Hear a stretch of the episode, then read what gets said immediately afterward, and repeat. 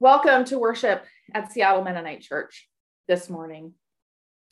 Here, now, and in all times and places, we worship on the land of Indigenous people. And here in Seattle, that is, of course, the Duwamish people who are still here and living and thriving and currently based at the Longhouse on the Duwamish River.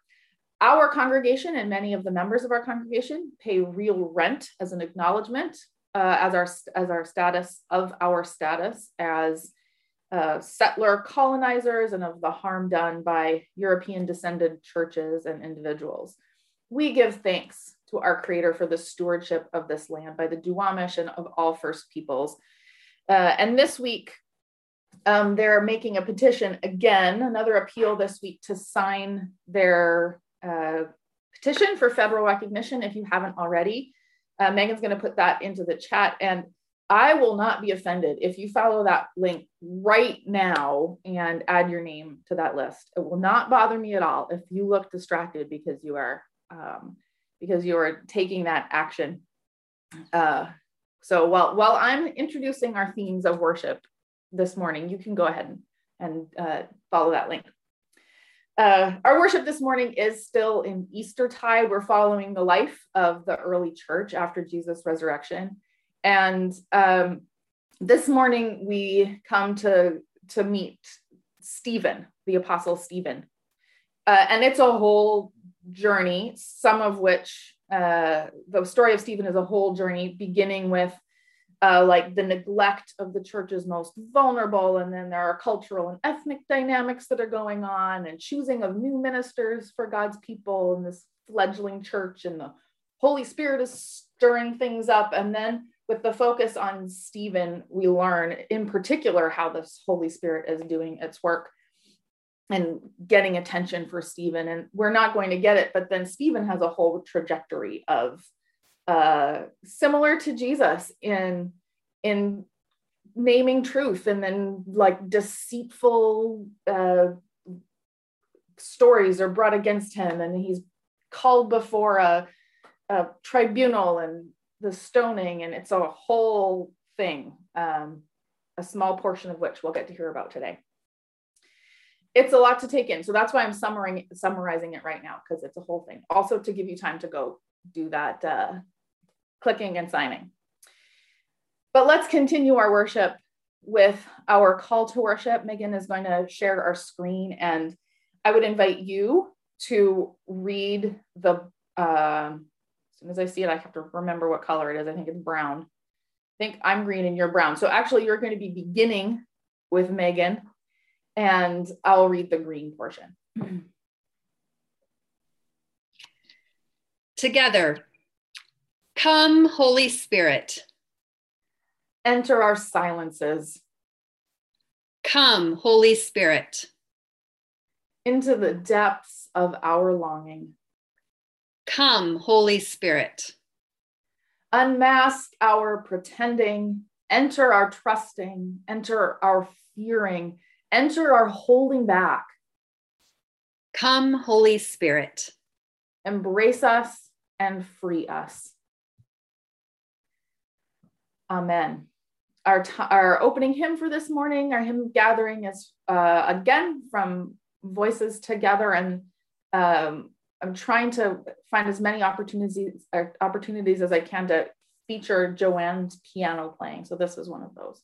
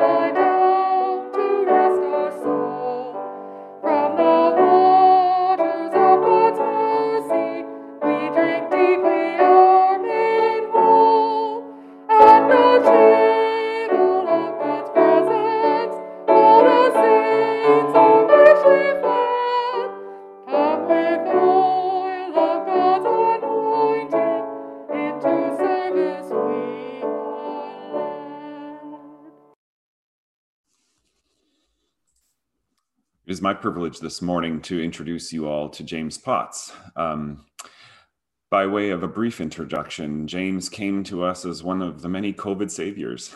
Came first as a volunteer to God's Little Acre last summer and into the fall, and then joined the staff as we had increasing need for help.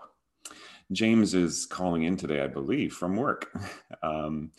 And that work is having become the coordinator of a new short-term seasonal program that we were offered as Lake City Partners, which is to open the community center in Lake City on the weekends and Tuesday afternoons so that there's a day center opportunity every day of the week in Lake City. So James, I've invited him to come and just give a snippet into what that unique experience has been and the joys that are there. Thank you, James. Good morning. I am alone in a side room with an air filter running, so I'll just take this off just for the moment. It is wonderful to be with you here today. Thank you, Pastor Jonathan, for the introduction. Thank you, Seattle Mennonite, for having me. And thank God for the ways that your congregation has shown up in ministries like Lake City Partners to care for the least, the last, and the lost. The Warming Center in Lake City was started as a joint project between the Seattle Parks and Recreation and Lake City Partners as a temporary extension of the Goslow Laker Drop-In Center to fill in the gaps created by the closure of cafes and libraries due to COVID-19. One of the most immediate needs of our unhoused neighbors is a safe haven from the elements, and for 3 days a week, Saturday, Sunday, and Tuesday, the Warming Center, which we might be reconsidering that name now that the weather is getting hotter, acts as such a haven. Anyone is welcome to come inside, get a cup of coffee, have a bowl of oatmeal, cup of soup or pastry, socialize with the other guests or staff, and oftentimes catch a few winks of sleep. 1 day a week, Mike D., our volunteer extraordinaire who is known around the Lake City and shoreline and North End as a powerhouse of volunteering and organizing, operates the King County Virtual Resource Center out of this room that I'm sitting in right here, and has coordinated with navigators, housing advocates, and case managers to get our guests connected to the resources we need.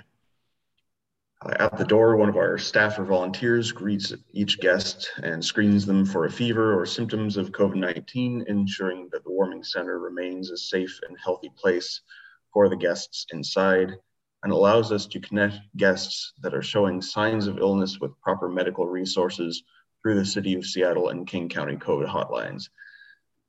Luckily, we have had no person come through our doors who was running a fever or showing symptoms, and we have been incredibly lucky because of that.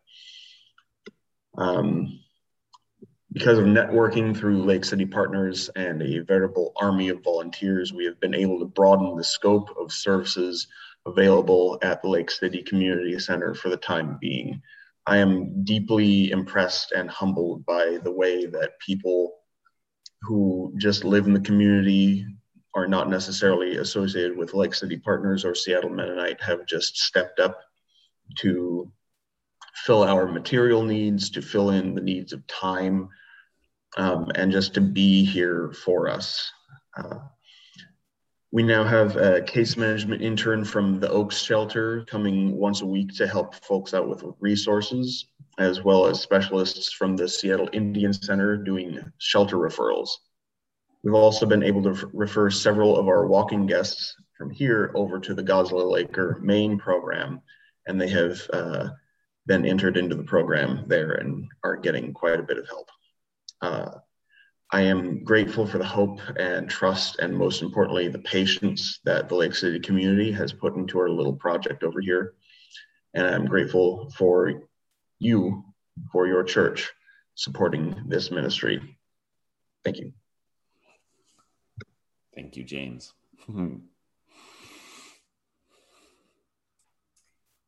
This week and every week, we light our Just Peace candle to acknowledge that we both witness to and participate in God's vision for just peace for all of creation.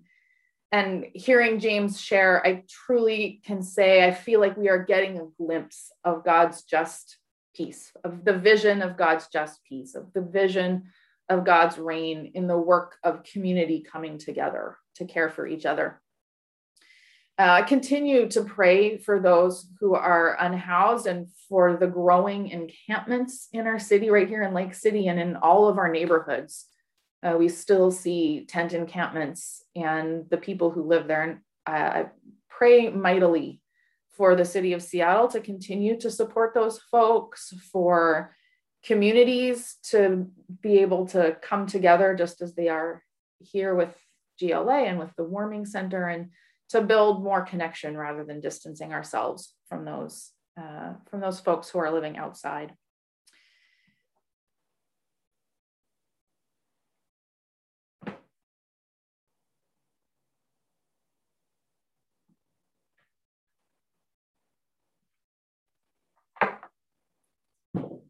And together we pray. We long for a just peace, we pray for a just peace, and we choose to live for a just peace. The peace of Christ be with you. And also with you.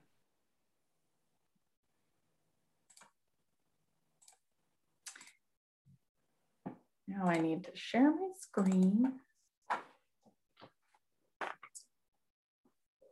We're going to continue. Oh, I just see that I'm reading the scripture. You know what? I'm going to do the children's time first, because I'm sure no one was following the worship order. For children's time this morning, we're going to continue our doing our draw along.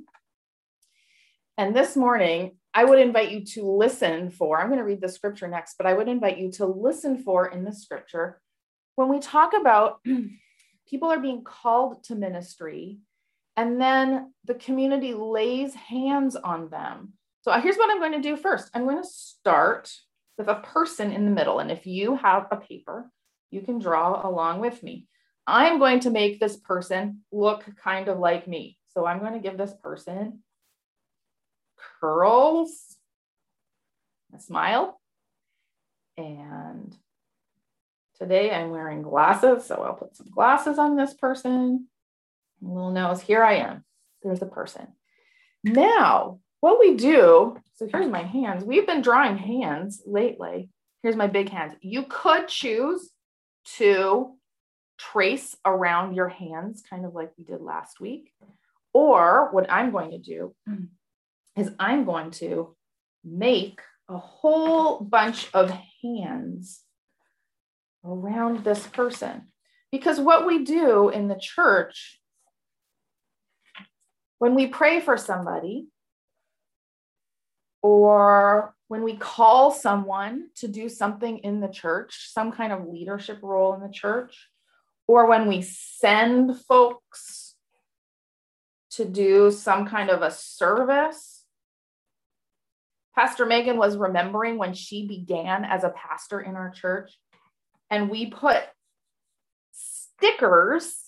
Not only did we put our hands on her, we put stickers of hands on her body so that she actually had sticky hands all over her, and our blessings were stuck to her. So now that I have these hands all over, and sometimes, especially now, sometimes when we can't touch folks with our hands, we might lift our hands up in blessing.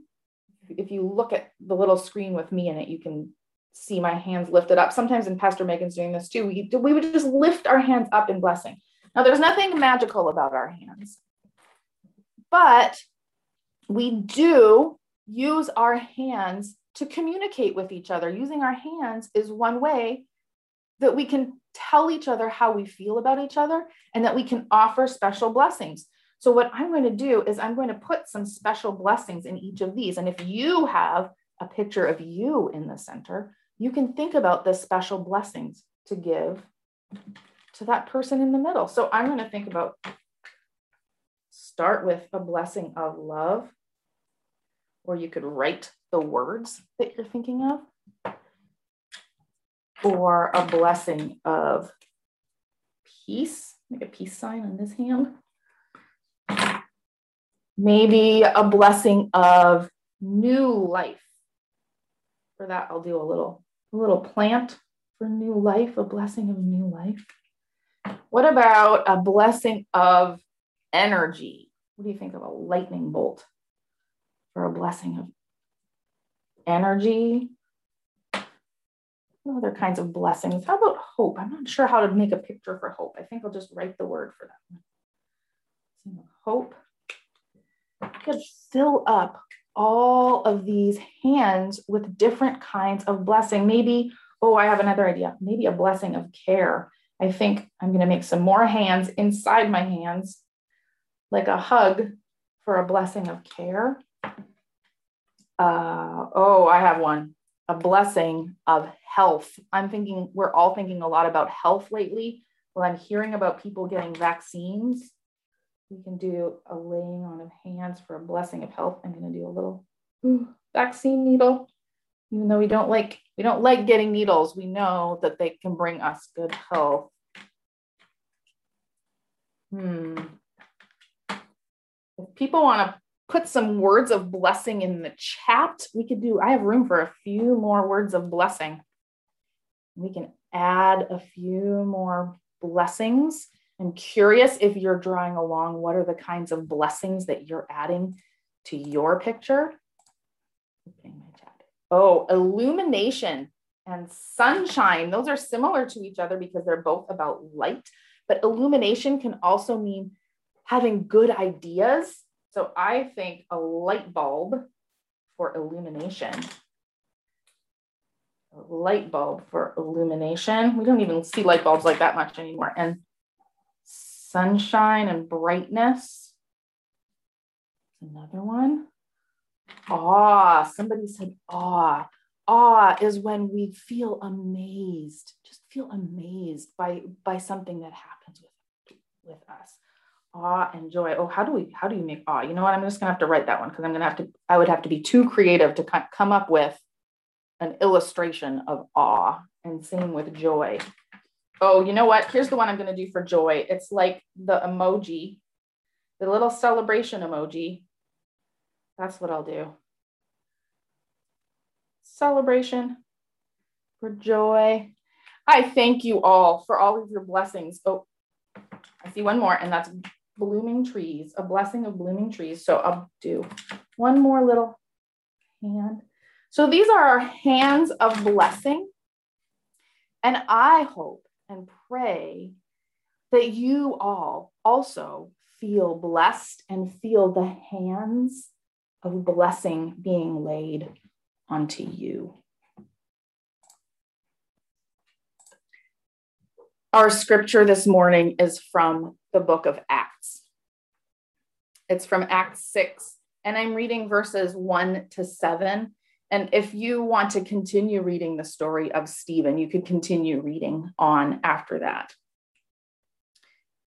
Now, during those days, when the disciples were increasing in number, the Hellenists, that is the Greek-speaking Jews, were complaining against the Hebrews because their widows were being neglected in the daily distribution of food. The 12 called together the whole community of disciples and said, "It is not right that we should neglect the word of God in order to wait tables. Therefore, friends, select from among yourselves 7 people of good standing, full of the Spirit and of wisdom, whom we might appoint to this task, while we, for our part, will devote ourselves to prayer and to serving the word." What they said pleased the whole community, and they chose Stephen, a man full of faith and the Holy Spirit, together with Philip, Procurus, Nicanor, Timon, Parmenas, and Nicholas, a proselyte of Antioch. They had these men stand before the apostles, who prayed and laid hands on them. The word of God continued to spread. The number of disciples increased greatly in Jerusalem, and many of the priests became obedient to the faith. Stephen, full of grace and power, did great wonders and signs among the people. For the word of God in Scripture, for the word of God among us, for the word of God within us. Thanks be to God.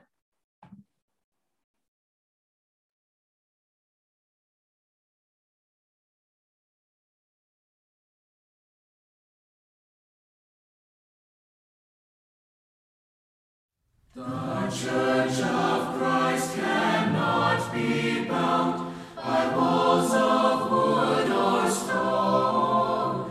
Where charity and love are found, there can the Church be known. True faith will open up the door and step into the street. True service will seek out the poor and ask to wash their feet. True love will not sit idly by when justice is denied. True mercy hears the homeless cry and welcomes them inside. If what we have we freely to meet our neighbor's need, then we extend the Spirit's care through every selfless deed. The Church of Christ cannot be bound by walls of wood or stone. Where charity and love are found, there can Church be known.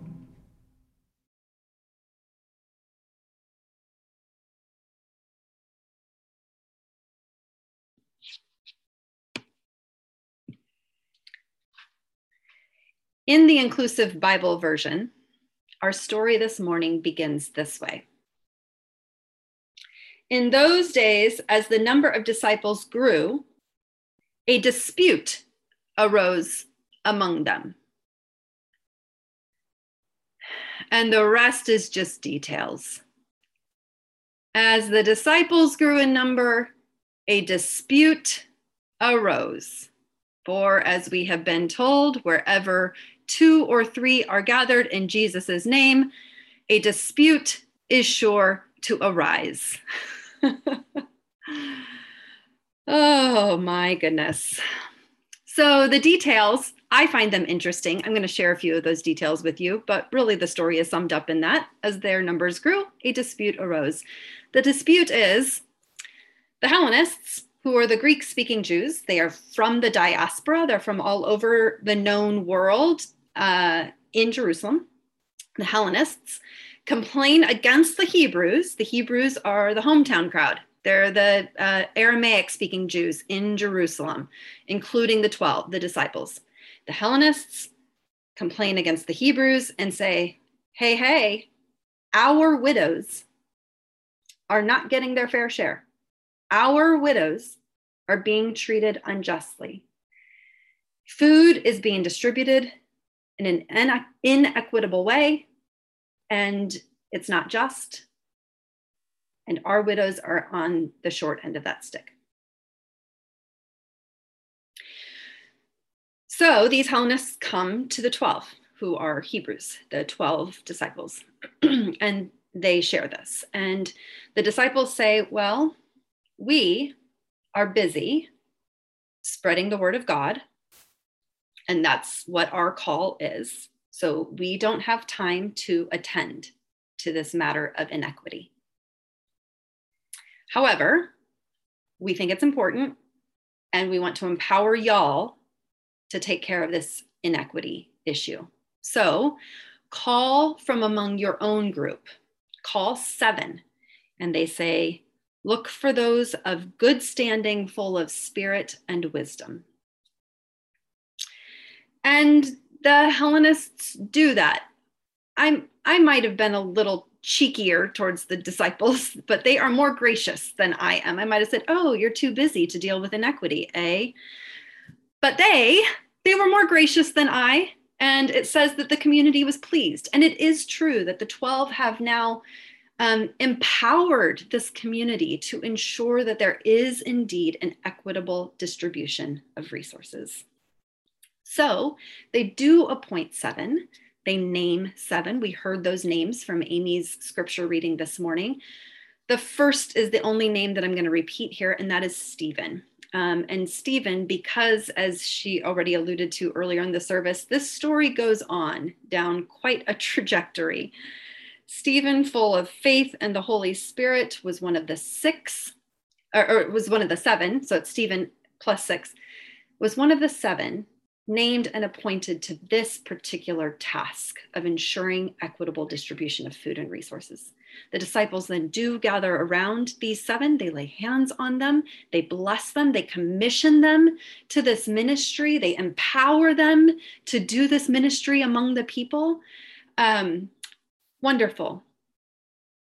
Stephen very quickly is known for, he starts to get some notoriety, he starts to get noticed for doing great signs and wonders among the people. And so the portion of the reading that I'm not going to preach on, but I am going to share a sermon from Joanna Herriter in my email resource tomorrow, is about the stoning of Stephen. It's a horrific tale. It's a horrific tale. Stephen is often referred to as the first Christian martyr. As Amy alluded to, he is brought before the council because of the signs and wonders that he's been doing. They cannot actually withstand the power of the Spirit in him. So they actually bring false witnesses against him. They tell lies about him. And then it ends in this tragic and horrific and terrible mob violence scene where he is stoned to death. And it follows very closely Jesus's own crucifixion story, including Stephen saying some of the exact same words that Jesus spoke from the cross. So I'm not going to focus on that in the sermon this morning, but I think it's important for y'all to know that that's where Stephen is headed. That's what flows directly out of this story that we're focusing in on. There are several very quick turns in this story, and I'm going to highlight 3 of them. The first quick turn that we see in this story. It did not take long for us to transition from Acts 2, a beloved and familiar text that we hear almost every year at Pentecost time, or we hear at least some portion of it. Acts 2, when the Holy Spirit descends on the gathered community in Jerusalem, allowing them to speak and understand one another's languages. Spirit shows up powerfully in the community to empower the community for growing and for being with one another and for spreading the good news.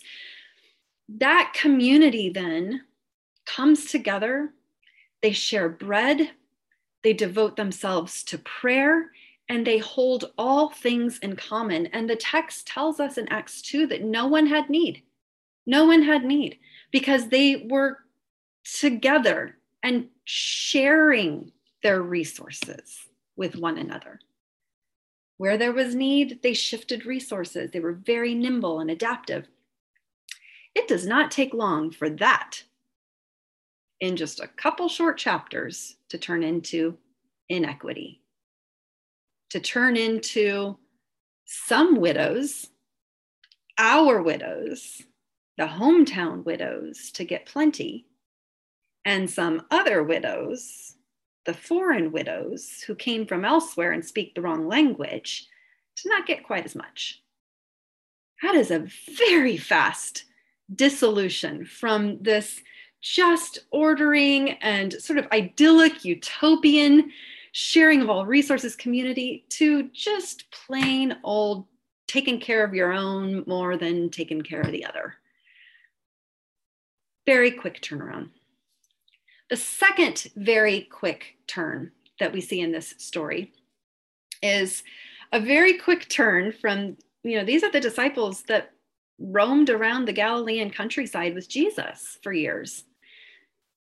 So this turn from this itinerant kind of revolutionary band of disciples making their way around the countryside and taking care of one another and entering communities and sharing things again in common, receiving hospitality, extending hospitality, this itinerant kind of movement, exciting, adaptable, to institutionalization, to a division of labors, to the disciples saying, okay, well, we're busy doing this thing over here, so we'll commission you to do that other thing over there.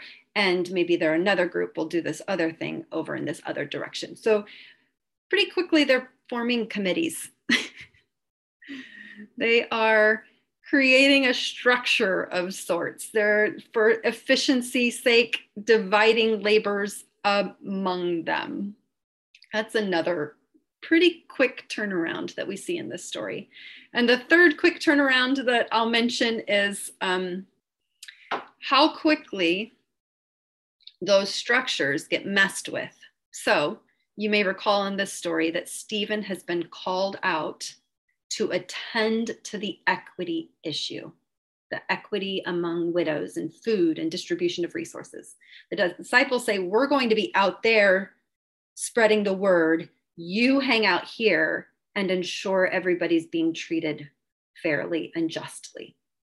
And almost the very next verse, Stephen is gaining notoriety for the signs and wonders that he's doing out in the community. So he's just been commissioned to this very specific internal ministry while the disciples take care of the external stuff. And then he's all of a sudden doing that external stuff as well.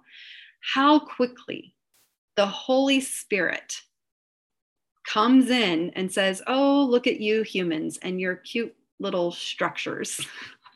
Look at you and your commissions. Look at your committees and your division of labor.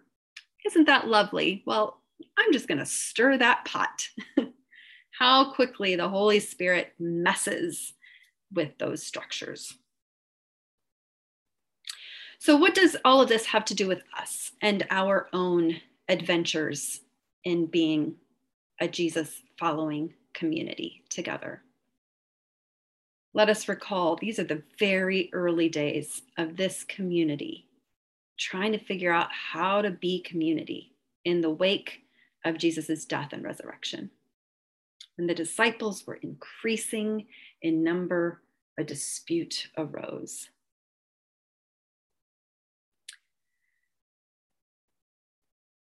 What is in this story for us? On the first quick turnaround, the first point, you'll recall the going from holding everything in common and no one having need to just regular old human inequities and looking out for our own. In that quick turnaround, one of the invitations that I see is just notice in myself how easy it is to cast stones, to notice inequities and injustices out there, to name and to demand better. And there's nothing inherently wrong in that, in the noticing and naming, and even in the demanding better for those communities outside ourselves. I see an invitation to also pay attention internally to where injustices may be cropping up despite our best intentions. This makes me think a little bit about the documentary Crip Camp, which a number of us watched at our SMC movie night last month. Really great documentary. And there's a lot to be taken from that. One of the things that I noticed in watching that film was the need for vigilance. So it was this group of folks working for, advocating for justice, and for liberation for folks living with disabilities or who are differently abled, these prophetic, powerful group of folks working really hard, and they would win something legislatively, have a victory, And then almost the very next day, legislators just not living up to the thing that they promised, not living up to the law that was just passed. There was this constant need for vigilance among the activists to demand that folks live up to the thing that you just said you were going to do. You just said you were going to do this thing, and now we have to sort of make you do it. And I think about that internally, how much vigilance is required to keep to our core values. In this early Jesus following community, they knew it. Their core values around which they had been gathered as they were gathered with Jesus were justice and equity and radical hospitality, specifically around the table, but otherwise as well, love, compassion, care, all these core values. And yet so quickly they could sort of divide into an us and them kind of thing. And how much vigilance was required to call themselves back again and again to their core values and actually living those core values. So that's one connection point. I'm going to combine points 2 and 3, the other two quick turnarounds, from the itinerant band to institutionalization, and then the Holy Spirit messing with that institutionalization, with the structures. How quickly those movements, those wild, holy, and free movements that turn into committees get disrupted by the Holy Spirit. I again don't think there's anything inherently wrong with structure and with thinking carefully about structure, how we care for ourselves. I don't think it's incidental that our story begins with, as their numbers grew, a dispute arose. What they're dealing with is a scaling up. Their community is getting bigger and bigger. It's becoming harder and harder to sit around one table. They don't fit around one table anymore. When they're having to deal with an issue, they might not have time to hear every single person weigh in on a thing. The scaling up is real. And so there is nothing inherently wrong about being really thoughtful and trying to be faithful in how we structure ourselves. So to help us as a larger community to live into those core values around which we are gathered. There's nothing inherently wrong with that structuring. And especially as we think about giftedness, I think that's a particular thing that we can do in a faith community, is think about how particular people are gifted for particular things. And then commissioning, laying hands on, commissioning, sending, allowing all of us then to live more fully collectively into those values as we honor and bless giftedness in our community. So let's think carefully and faithfully about our structures, about empowering giftedness. And we shouldn't be surprised when the Holy Spirit bowls her way through our carefully curated china shops. 'Cause she will. This is what the Holy Spirit has done since the time of Acts, and does now and will do forever and ever, world without end. Amen. We shouldn't be surprised when our best laid plans occasionally get disrupted, upended, beautifully messified by the Holy Spirit, who is just going to empower and enliven in surprising places. So, friends, may we attend well to our own community.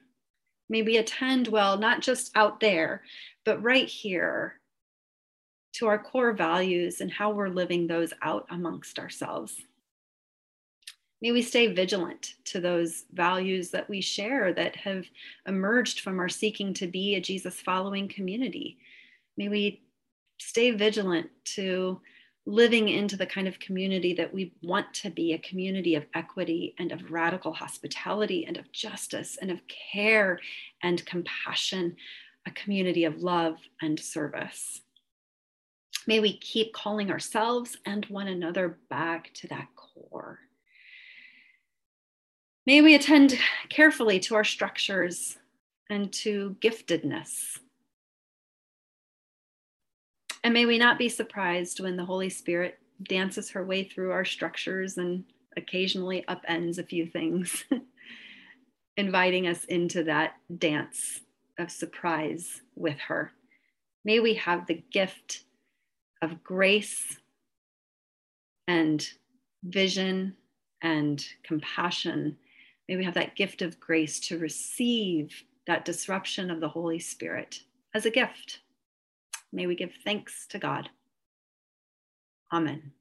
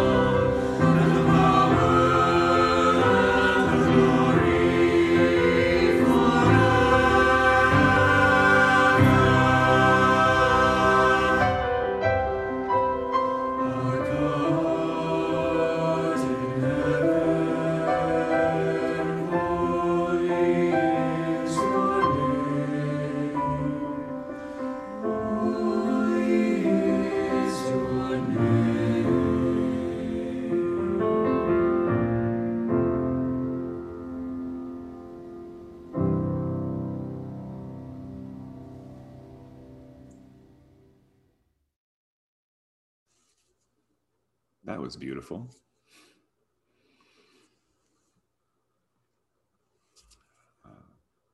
Perfect transition into prayer. As we gather the longings of our hearts and what has been stirred in us, messed up by the Holy Spirit, interrupted, challenged, I invite you to lay prayers into the chat for the community, and we will include them as we pray through our hearts and lives and the places and spaces we have concern for that weigh heavy on our mind and fill us also with joy. Ever living and ever loving God, we praise you for your loving presence with us.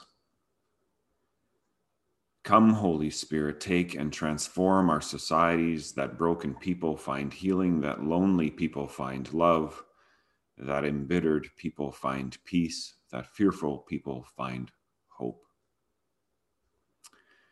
Come, Holy Spirit, take our world's leaders and governments and bring renewal, that communication can be open, that relationships between hostile people and hostile nations will evaporate, that a hunger for justice addresses the hunger for food felt by so many.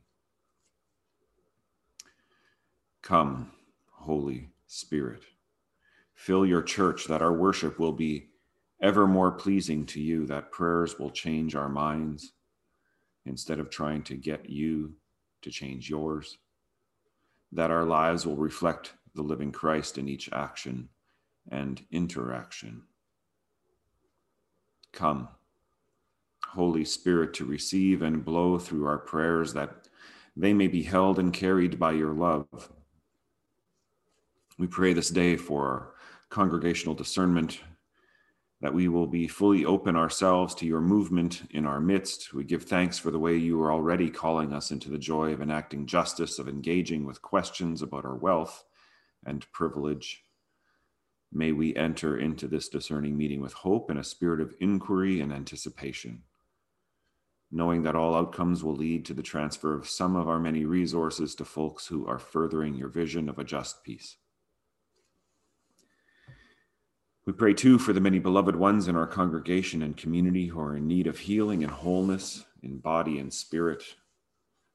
For Tim Muro, with one round of chemo and 6 more of radiation to treat esophageal cancer, we pray that these treatments may be effective and that side effects may continue to be manageable. For Kent McDaniel, who was hit by a car this week, we give thanks that he was relatively unscathed, but pray that he may find peace, comfort after this jarring incident which scared him. For Camila Ebersole, healing from gallbladder surgery, may she heal quickly and be returned to wholeness. For the Kelly Kellogg family, who have been holding so many body stresses. For Darren, who after coming home from his time in hospital with pneumonia returned because of a blood clot. Now back home again, we hope for the final time. May he find wholeness, rest, and recovery. For Madeline, that she may find permanent relief from her headaches. And for Melissa, who has been carrying the burden of care. For Ani Crable, still hobbled by a torn ACL and waiting for her appointment for a CAT scan and certainty of diagnosis and treatment. Spirit, our bodies are at once strong and frail. Fill us and surround us. May each of these beloved ones know your comfort and care in their bodies. Turning to the chat. An update in prayer from our dear ones, Kelly Kellogg's, that Madeline's headache is gone and that Darren is home, and they have such a loving community, amazing friends and cooks.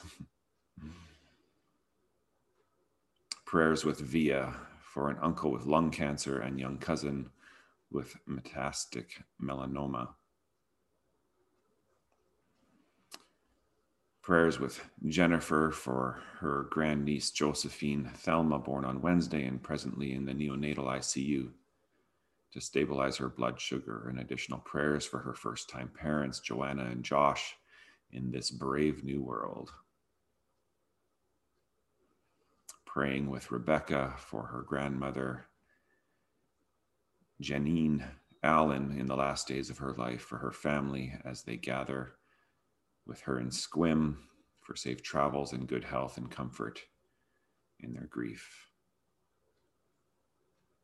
With Pastor Amy for the sick community in Indiana and everywhere who experienced racist gun violence this week, we pray again for people to lay down their weapons and adopt the way of Christ's peace. Praying with Laura Schleba, prayers for our Service and Ed Committee meeting later today to review applications together, that the Spirit will guide them. Praying with Carl Lind for his father's successful surgery to remove a malignant mass from his colon and very hopeful pathology report showing no spread of cancer. Oh, Lord. Prayers of hope and gratitude, hopes of longing and grief.